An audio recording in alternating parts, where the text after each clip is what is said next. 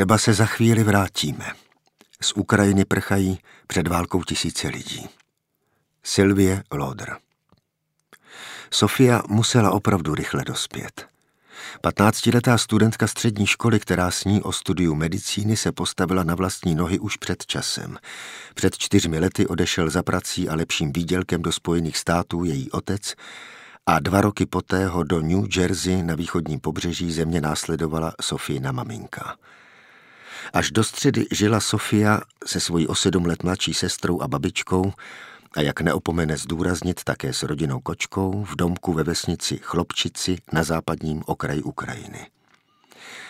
Po zprávě o napadení země, množících se informacích o postupujících ruských jednotkách a několika dálkových konzultacích s rodiči za oceánem babička s vnučkami zbalili nejnutnější věci do dvou velkých zelených kufrů a několika menších zavazadel a vydali se na cestu.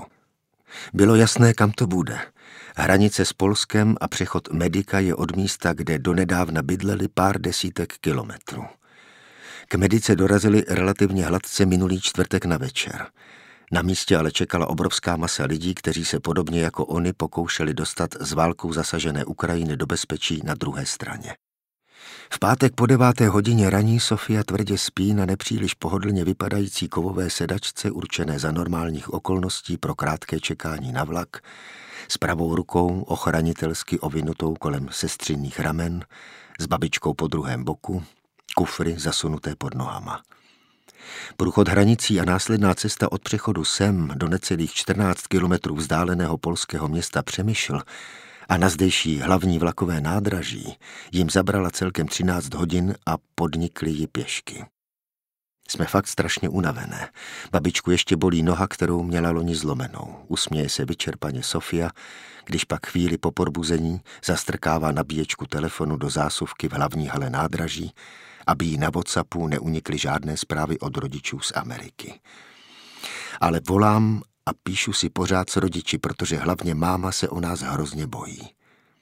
V mikině, teniskách a se zapletenými copy působí Sofia skoro dětsky, ale je zjevné, že právě ona s pozoruhodným klidem velí téhle malé rodinné jednotce, která nyní na nádraží trpělivě čeká, až za nimi dorazí z jiných koutů Ukrajiny další příbuzní, třeba Sofie na teta s rodinou, aby společně vyrazili dále na západ, ideálně až do polské metropole. Až si ve Varšavě najdou ubytování, poradí se o tom, co dál. Sofia netuší, jak rodinná rada rozhodne, ale doufá, že nakonec se za měsíc, za dva vrátí domů. Prostě až se to uklidní, řekne, jako by se bála v to opravdu doufat. Podobné malé rodinné jednotky se koncem minulého týdne snažili dostat z napadené Ukrajiny pryč do bezpečí. Zatímco Sofia doufá, že se situace v celku brzy uklidní, někteří Ukrajinci na klid nečekají a míří naopak do oka bouře právě teď. Na Štěrkovém plácku za nádražní budovou startují dopoledne dva minibusy, přičemž cedule za čelním oknem oznamují, že cílem je Medika Šehiny. Někdo se k přechodu chystá, aby tam vyhlížel příbuzné, kteří přicházejí z Ukrajiny, Část z osazenstva autobusů má ale v plánu projít koridorem, kterým míří výrazně méně lidí. Z Polska na Ukrajinu. 40-letý Volodymyr se živí jako řidič kamionu a čeká ho bezmála 900 kilometrů dlouhá cesta za manželkou a dětmi, které zůstaly v jeho rodném Konotopu v Sumské oblasti na severu země, blízko hranic s Běloruskem a Ruskem. Akutního nebezpečí i perspektivy, že jej doma odvedou do armády, si je samozřejmě vědom, ale na začátku putování za blízkými na to nemyslí. Nevím, co bude, pokrčí rameny a spěšně zamíří ke dveřím mikrobusu. Prostě jedu domů. Řada Ukrajinců pak domov opustit odmítá, nad čímž projevují všechny možné emoce od pochopení, posmutek a frustraci jejich přátelé nebo příbuzní, jež válka zastihla v cizině, kteří na cestu vyrazili či už úspěšně Ukrajinu opustili. Máma chce zůstat státou, kterého odvedli. Mám o ně hrozný strach, ale vlastně ji i trochu chápu, říká 26-letá Nadia, která si na polské straně přechodu medika dopřává v pátek na večer kelímek horkého čaje a chvíli oddechu poté, co vystála mnoha hodinovou frontu na ukrajinské straně a přes přechod odtáhla obrovský černý kufr, kterým se vybavila na cestu. Ohledně svojí bezprostřední budoucnosti je klidná. S přítelem odjedou do Poznaně, kde ona poslední dva roky pracuje jako pokojská v hotelu. Zpátky v Přemýšlu, pár metrů od místa, kde se jeho spoluobčané vydávají na cestu zpět do vlasti, stojí zamlkle muž, jehož by něco takového ve snu nenapadlo. Dymovi je 42, pochází z Oděsy a v polském městě Kolobřech pracuje jako kovář. Skrze nahnědo natřené oplocení upřeně pozoruje nástupiště číslo čtyři. Plot je tu proto, že na čtvrté a páté nástupiště obvykle přijíždějí vlaky z Ukrajiny a protože tedy jde o vstup do Evropské unie a Schengenu, musí cestující projít pečlivou pasovou a celní kontrolou. Dima čeká na vlak z Oděsy, v němž má dorazit jeho manželka s malou dcerkou. Na otázku, jestli ví jistě, že do vlaku nastoupili, jen mlčky přikývne. A na doplňující dotaz, jestli nemá obavu, že se s vlakem může něco během cesty stát, se mu nad rouškou zalesknou modré oči slzami. Pravidelný spoj měl do Přemýšlu dorazit v devět ráno. 20 minut popolední tu ale pořád není. Podle zaměstnanců polských drah spoždění vzniklo na ukrajinské straně, kde se velmi důkladně kontroluje, jestli ze země neodjíždějí muži mezi 18 a 60 lety, jimž vláda zakázala vycestovat v rámci všeobecné mobilizace. Mobilizace byla na první pohled patrná i ve složení uprchlíků srocujících se v halách nádraží. Ve středu ještě přijížděly celé rodiny, ve čtvrtek už muži chyběli, říká Oksana, studentka medicíny, která na místě pomáhá jako dobrovolnice a členka Svazu Ukrajinců v Polsku. A to je taky důvod, proč nakonec zatím dorazilo méně lidí, než jsme čekali.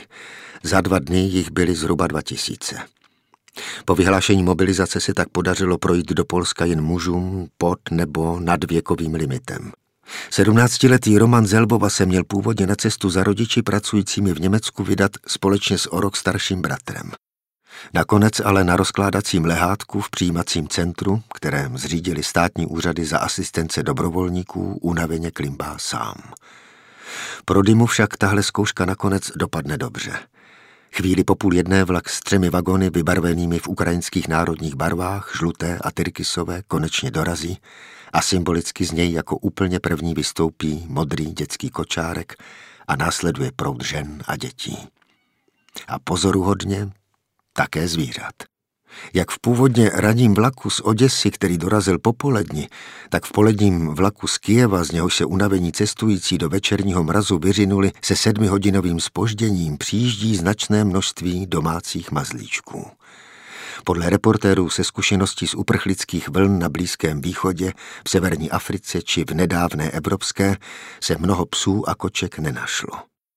16-letého Artema, jeho 13-letou sestru Nasťu a maminku Světlanu na dlouhé cestě z Žitomiru, ležícího na severozápadě Ukrajiny, doprovázely hned dvě kočky v přepravkách. Černá se jmenuje Sofia a pes. Když se pak dymová rodina šťastně shledá před budovou celní zprávy, je to jedno ze setkání, při němž tečou slzy proudem. A to i téměř na straně přihlížejících novinářů, kteří setkání dokumentují.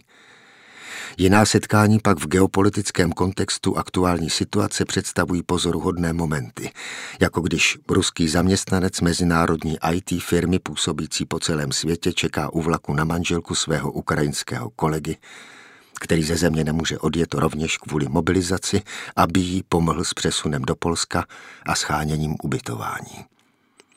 V reakci na nevyhnutelnou otázku mířící k jednání ruského prezidenta pokývá smutně hlavou.